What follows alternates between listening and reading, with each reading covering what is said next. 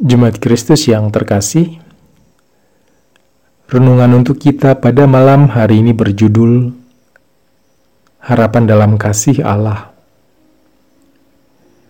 Dan bacaan kita diambil dari Matius 12 ayat 15 sampai 21. Beginilah firman Tuhan. Tetapi Yesus mengetahui maksud mereka lalu menyingkir dari sana. Banyak orang mengikuti Yesus dan ia menyembuhkan mereka semuanya. Ia dengan keras melarang mereka memberitahukan siapa dia, supaya genaplah firman yang disampaikan oleh Nabi Yesaya. Lihatlah, itu hambaku yang kupilih, yang kukasihi, yang kepadanya jiwaku berkenan Aku akan menaruh rohku ke atasnya, dan ia akan memaklumkan hukum kepada bangsa-bangsa. Ia tidak akan berbantah dan tidak akan berteriak, dan orang tidak akan mendengar suaranya di jalan-jalan. Buluh yang patah terkulai tidak akan diputuskannya, dan sumbu yang pudar nyalanya tidak akan dipadamkannya sampai ia menjadikan hukum itu menang. Dan padanya lah bangsa-bangsa akan berharap. Pernahkah saudara membayangkan bagaimana seandainya bila Kristus memiliki sikap arogan, kasar, dan suka berteriak? Atau pembawaannya kaku dan tidak bersahabat pada siapa pun?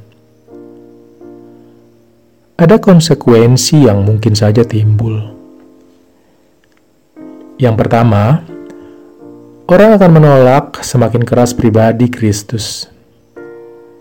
Rasanya, Kristus tak akan pernah mendapatkan sambutan yang meriah dalam pelawatannya ke kota-kota di sekitar Yerusalem.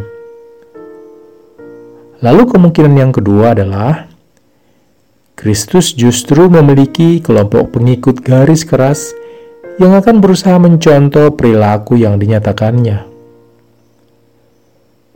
Apa hasilnya kalau ini yang terjadi?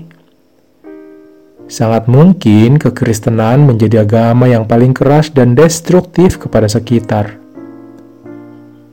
Untung saja Kristus tidak hadir dalam wujud seperti itu.